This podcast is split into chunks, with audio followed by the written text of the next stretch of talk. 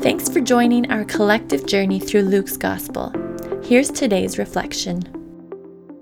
As we reflect on today's reading, Luke brings us into the very beginnings of the story of Jesus and even the reason why he writes his gospel.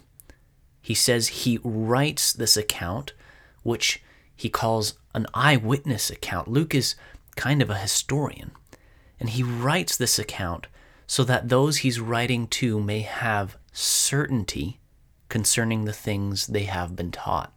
That's a crucial part of what we'd love to see happen as we engage in this collective journey through Luke's gospel. That as we read together and pray together and reflect on what we're learning about Jesus, that our faith would be deepened, our conviction about who Jesus is and what he's done would be solidified, that this would be a transformative experience for you wherever you're at in your walk with Christ. You see, the gospel is life changing, even universe altering news. It's the news of God's Messiah coming to take God's world back from sin and evil and to rescue us from everything that's wrong with the world. As we respond to the gospel in our own lives, may we along with Mary, say, Behold, I am the servant of the Lord. Let it be to me according to your word.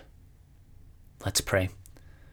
Father, Son, Holy Spirit, as we move out into this day, would we move out in the awareness of your love for us, that you have moved toward us in your Son Jesus to rescue us and to redeem all of creation. Would you deepen our conviction? Would you deepen our faith? And would we move out to serve you this day in your power? We pray it in Jesus' name. Amen.